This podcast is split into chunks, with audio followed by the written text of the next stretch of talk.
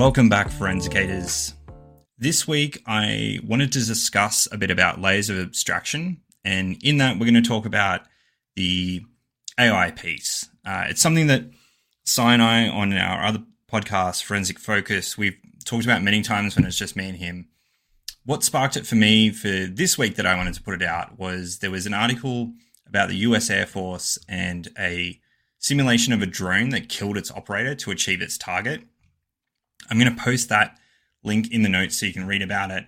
Uh, I checked today, uh, Reuters made a fact check verdict. So there was some missing context. The story about the USAF official speaking about an AI drone killing its human operator in a simulation is real, but the official has since walked back his comments and the USAF says the simulation was never conducted.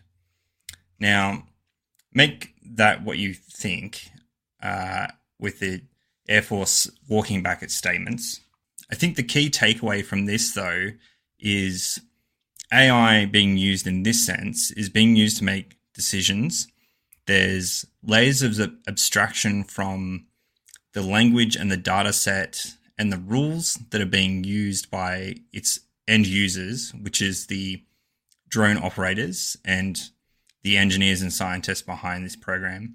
And the reason that they're doing simulations is is to get to learn how it behaves. Now, back when I was in the Air Force, we weren't doing anything like this, but there was an intro course that we used to do where it was an intro to cyber for anyone coming into the unit because you could be coming from a completely non computer technical role into cyber, but you're really good at problem solving, which is a really good skill set to have if you're moving into cyber part of that course was we would teach about the layers of abstraction and, and inherently the trust that you have when you're using the tools that you do.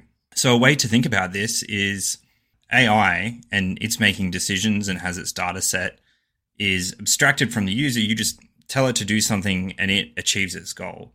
This made me think about back when we were teaching that course that you use an operating system. You don't actually understand the underlying aspects of how the motherboard works or how memory works, or, or you may do, but most people don't.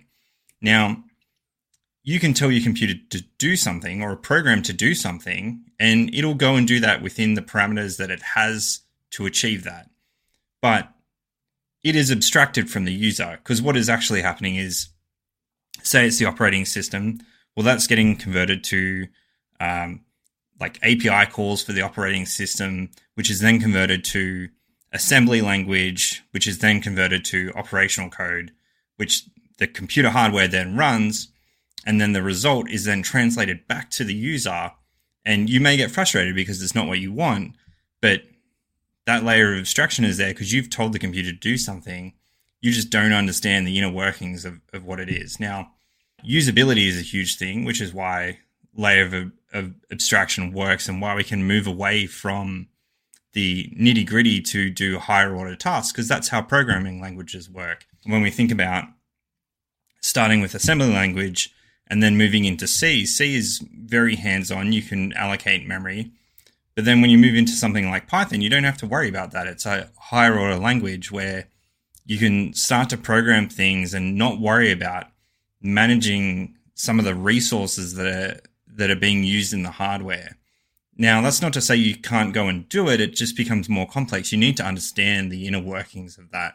So, I guess that's where we were this this week. I wanted to bring the article to your attention if you haven't seen it before, uh, and it made me think about that layers of abstraction. From here, I think where it ties into the cybersecurity industry and digital forensics and all that is there's a lot of tools that we're seeing throwing around the word AI uh, to do video processing, audio processing, that kind of thing. And it, it's always been a thing. Like if you've worked in the industry or you've studied it all, there's always the saying of make sure you validate your findings by using another tool and make sure that you really understand the tool that you're using and that you're interpreting the results in the correct way this is going to be especially important as more and more tools are coming out saying they're incorporating AI and understanding kind of the biases that the data sets that the AI is using might have, how that can mean that your results might be misinterpreted. And it's it's the same with any new technology that's coming out, that this needs to be in the front of your mind as you're using that tool. A classic example of this, like it's it's not AI, but it's more related to the the layers of abstraction again. The I, I did a CTF last year that Matthew Sorell put together uh, with some of his students that was about the Apple Watch data uh, that it tracks and, and how it puts it into tables. Now, you could write a tool that pulls out Apple Watch data, translates it, and gi- it gives you certain information. But through his research, he found that different generations of the watch and the software that was released actually changed how the data existed within the tables and and sometimes how it was even interpreted whether it was the sampling rate or perhaps some other variable that changed. Now the good thing is is you've got the academic community and you've got people who are building tools to who are going to research this and and try and make sure but that's always something else that needs to be in the back of your mind is the data that you're getting if it's from the same device, but there's been a software update. And it's the same with your tools. If your tools have an update, how are you validating your tools? How are you validating that data set? What test and assurance procedure are you going through to make sure that you're coming out the other end in the same way? Now, this might not be possible if you're using some kind of AI technology that is perhaps doing video or photo forensics or audio forensics and it's using that data set to do it. But as more and more of these tools come out, one thing to do is then to watch your test and assurance plan on testing between the tools to make sure that within a reasonable error rate, you're coming out with the same answer between the tools for the same scenario that you're giving it because you need to at a base level for digital forensics is follow that scientific method can you perform a experiment and come out with the same result using different tools because the tools say that they should do the same thing.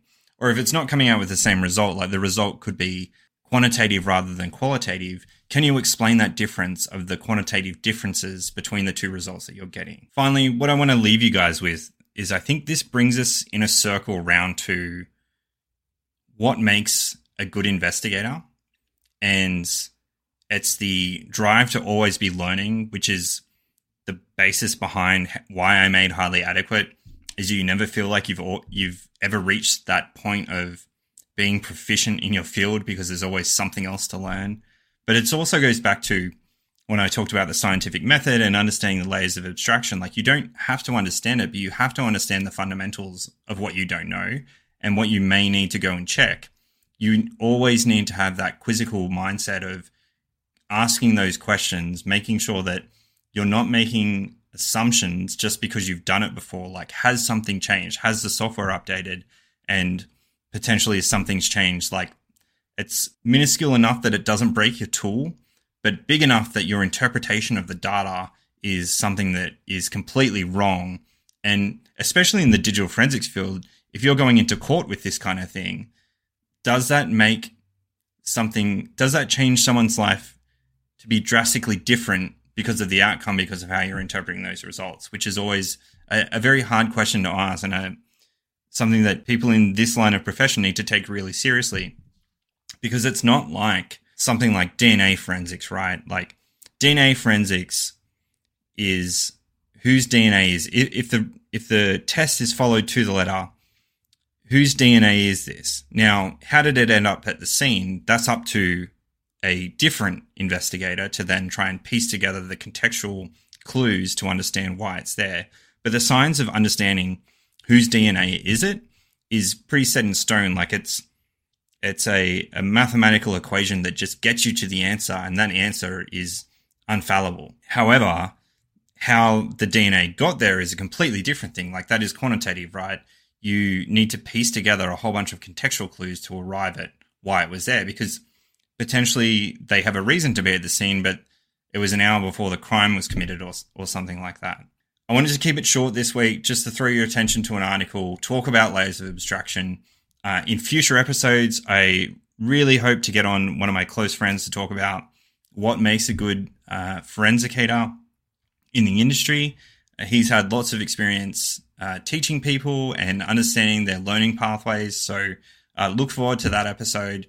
But in the meantime, take care, keep well. If this has interested you, please like, subscribe, comment, and I'll see you all in the next episode.